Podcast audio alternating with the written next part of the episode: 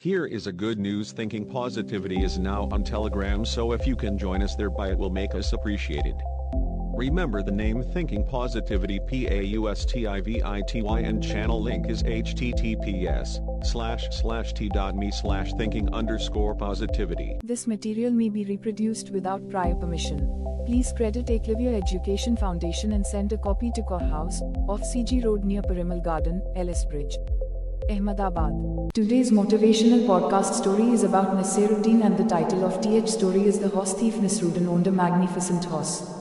Everybody envied him and one of the tribesmen, named Ahmed was very eager to buy it. He offered a hundred camels in exchange, but Nasruddin did not wish to sell it. Ahmed was angry and said, I have made you a very fair offer. If I cannot get your horse, I will have to try foul means. One day, Ahmed sat in the desert disguised as a beggar and pretended to be ill. He knew that Nasruddin would soon pass by that way. When Nasruddin arrived and saw that the beggar was ill, he got down from his horse and asked, What is wrong with you, my poor man? Alas, said the beggar, I have been without food for many days. I have become very weak and I cannot even stand. In that case, said Hodja, I shall put you on my horse and walk beside you. As soon as Nasruddin lifted the man in his arms and placed him on the saddle of the horse, the beggar disguised as Ahmed galloped away. Nasruddin called out to him to stop, but Ahmed turned around and shouted back, I had warned you, Nasruddin, that if you did not let me buy the horse, I would steal it.